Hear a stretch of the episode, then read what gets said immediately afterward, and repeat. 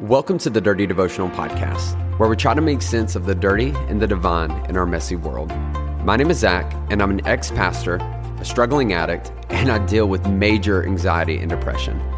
Yet I deeply believe in God's presence in my life and in your life as well. I hope today's conversation inspires your thoughts, challenges your beliefs, and helps you feel seen, known, and loved by a real God. Thanks for joining.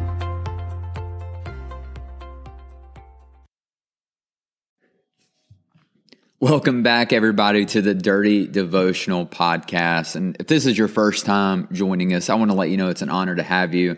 My hope in this is that maybe I can bring the Bible to life a little bit, um, make it feel more practical to your world.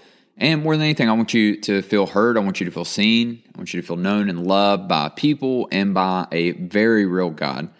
Uh, but over the past uh, couple episodes, we have been working through the book of Jonah. So the book of Jonah is in the Old Testament. It's a pretty crazy story, and this is going to be our last episode on this book. And I want to talk about something super important. If you haven't read it before, go read it. It's super short. You could read it in probably like five minutes, ten minutes. And if you want to listen to past episodes, feel free to do so. We talk, we pull a lot out of this book that I think is super helpful. Um, it's been helpful for me. I hope it would be helpful for you as well. But I want to talk about the big thing that seems to happen with the book of Jonah. And to do that, to set that up, I want to talk about um, my favorite girl in the whole world, Taylor Swift. Y'all, I love some Tay-Tay. And at some point, I am going to do a series called The Gospel According to Taylor Swift. That's how much I enjoy her music, and I love it. I really do love it. And if you don't like Tay, that's cool. You don't have to. I do. And so if you listen to podcasts, you're going to hear me talk about her occasionally. But one of my favorite songs by her right now on her new album is called Happiness. And there's a part, there's a very beginning of this song that I think will help us with the book of Jonah. All right. She says this. She says, "Honey, when I'm above the trees, I see this for what it is. But now I'm right down in it. All the years I've given is just shit we're dividing up." And if the cussing offends you, you're probably going to hate this podcast. Um, but she basically is saying she's going through a breakup and it's really difficult. And she's saying, hey, when I take a step back, when I'm above the trees, when I can see the forest, I can understand the bigger picture of what's happening. Um, but a lot of times, but right now in this moment, I find myself down in it and I'm getting caught up in the details, and it's just very difficult, and I'm getting lost in that. And she basically bounces through that the whole song. And here's why I think this is helpful when it comes to the book of Jonah, is because for so many, we get caught into the little details and little arguments about this book. Like if I, if you've grew up in the church any amount of time or did anything, and I asked you to tell me, uh, a, like what's one of the big things about the book of Jonah, unfortunately, ninety percent of people will say, he's the one that got swallowed by a fish. And then it comes the argument of, well, that's crazy. Can you really get swallowed by a fish and live? Like, can can that stuff really happen? Is it real? Is it metaphorical? And we argue about these stupid details. And unfortunately, we miss the bigger picture of what this whole book is about. Because if we're going to get caught on the fish, let's get caught on all of the other ironic stuff as well. Let's talk about the fact that Jonah, the man who's supposed to be after God, runs from God. He gets on a boat with a bunch of heathens and pagans who actually pray and are actually uh, casting lots to help understand why this is happening. And then he gets swallowed by a fish. He gets spit up. He goes to Nineveh, to a place that is supposed to be destroyed by God and is doing ungodly acts, but they repent and get their act together and God forgives them. And Jonah's response to all of this is that he wants to kill himself. He wants to die. And so if you get caught up in the little details of this book, you can get lost in it and get very connected of proving these little standalone things that you miss the bigger picture of what the story's all about. And I want today to tell you the bigger picture of what the story's about. And so I want, to get there, I want to talk about uh, the, the Nineveh, the city that Jonah's going to. Uh, they are full of Assyrians, and Assyrians at this time have conquered Israelites, God's people, um, that God is supposed to protect and have favor on. They have been captured by the Assyrians and have basically been uh, enslaved. They get uh, over, they get like bombarded. They get um, Like their food is scarce, their water is scarce. They're being, and to some extent, being treated pretty badly um, by the Assyrians, the Israelites are. And Jonah falls into that category. So the Nineveh is an enemy to Jonah. They've hurt Jonah. They've hurt the Israelites, Jonah's people, they, who are God's people, and they go against God. And so they're not friends. And so when Jonah gets this message to go to Nineveh, the reason he runs in the opposite direction is because he's thinking, these people have hurt me. These people have hurt our people. God, these people have went against you. And so he runs from it. And then God gets Jonah to a place where he goes, ends up going to Nineveh. And reluctantly, Jonah basically says, hey, repent, or your God's going to destroy you in forty days. And they do. And they turn around and they bring themselves back to the Lord.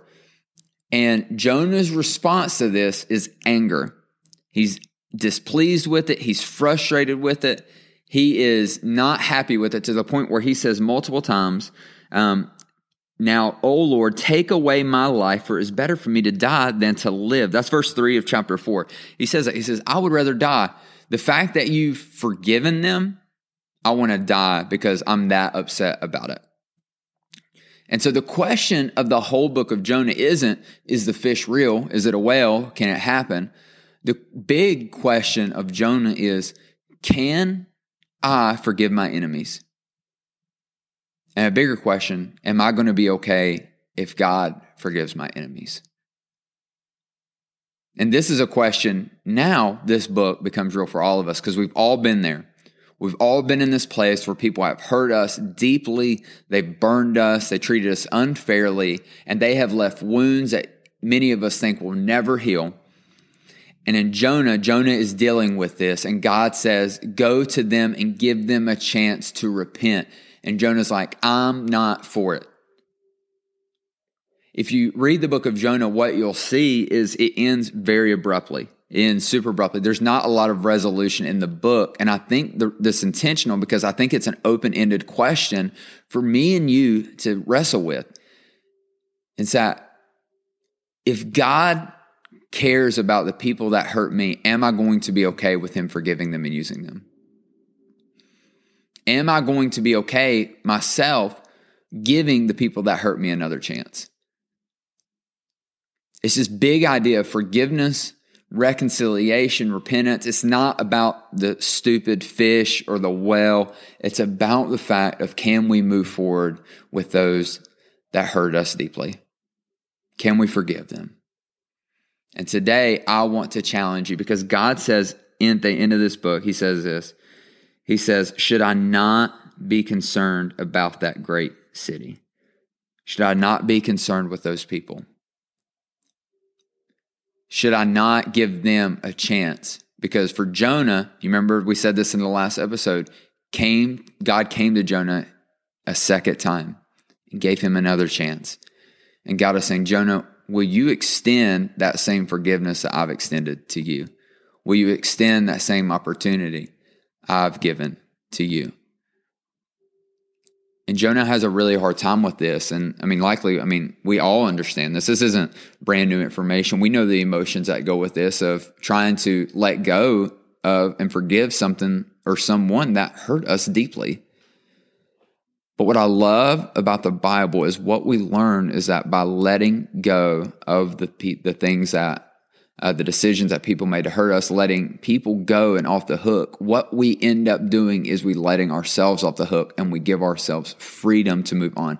Now, forgiving is not forgetting. That's stupid. You can't forget what people have done, but what you can do is forgive them with the assumption and belief that maybe they weren't trying to hurt me, or maybe they can grow, or maybe in some other life that doesn't involve me being a part of it, that they can grow into a better person.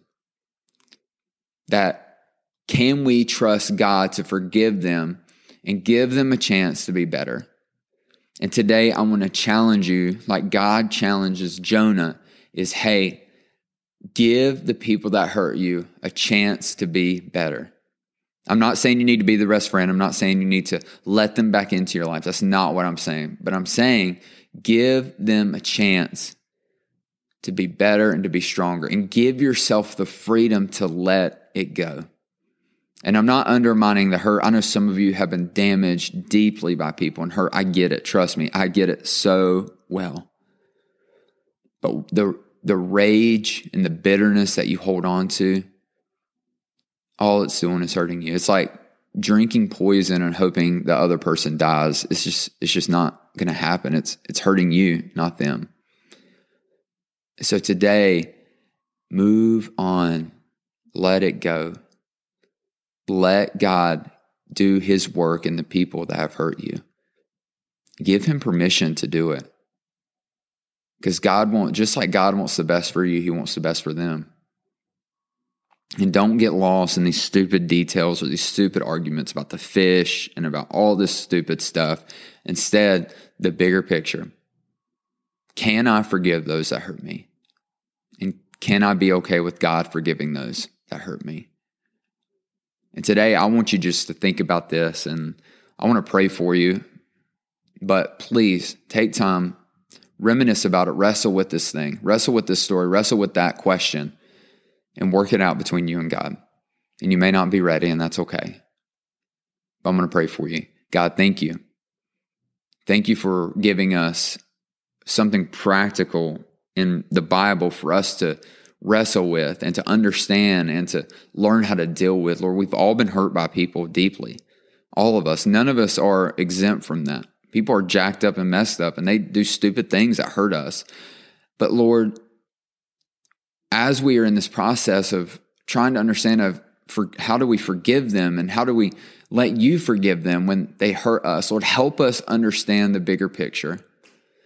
Help us see that people can change. That forgiving them isn't about letting them back in our lives. It's not about letting go of the, or forgetting the decisions they made. Instead, it's giving them permission to grow.